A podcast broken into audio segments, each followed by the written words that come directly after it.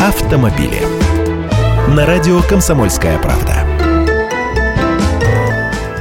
Здравствуйте, я Андрей Гречаник. Информация для тех, кто собирается купить подержанную машину.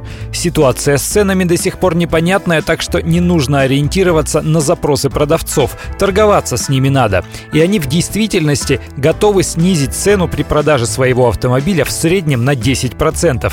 Разброс дисконта в зависимости от разных факторов оказался ощутимым от 1 до 40%. Были и такие, кому удавалось продавать свой автомобиль дороже заявленной изначально цены. Но подавляющее большинство, 76% автовладельцев, при продаже своей машины все же уступали в цене.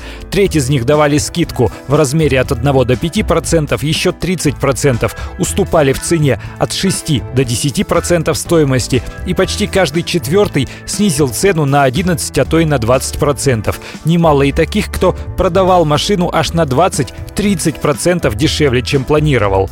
Наибольшие скидки сделали владельцы более старых автомобилей. Так, при продаже автомобиля 2012 года средний процент дисконта составляет 6, 2008 года уже 8%, а старше 2000 более 12%. Самыми уступчивыми оказались продавцы старых российских автомобилей – москвичей, «Волк», «Жигулей», «УАЗов». Средняя скидка на «Москвич» 20%. Среди иномарок больше всего готовы торговаться владельцы автомобилей «Фиат» и «Део», а вот самые минимальные дисконты при продаже сделали продавцы Kia, Citroёn, Honda, Toyota и Mazda. Всего 6,8% они готовы скинуть.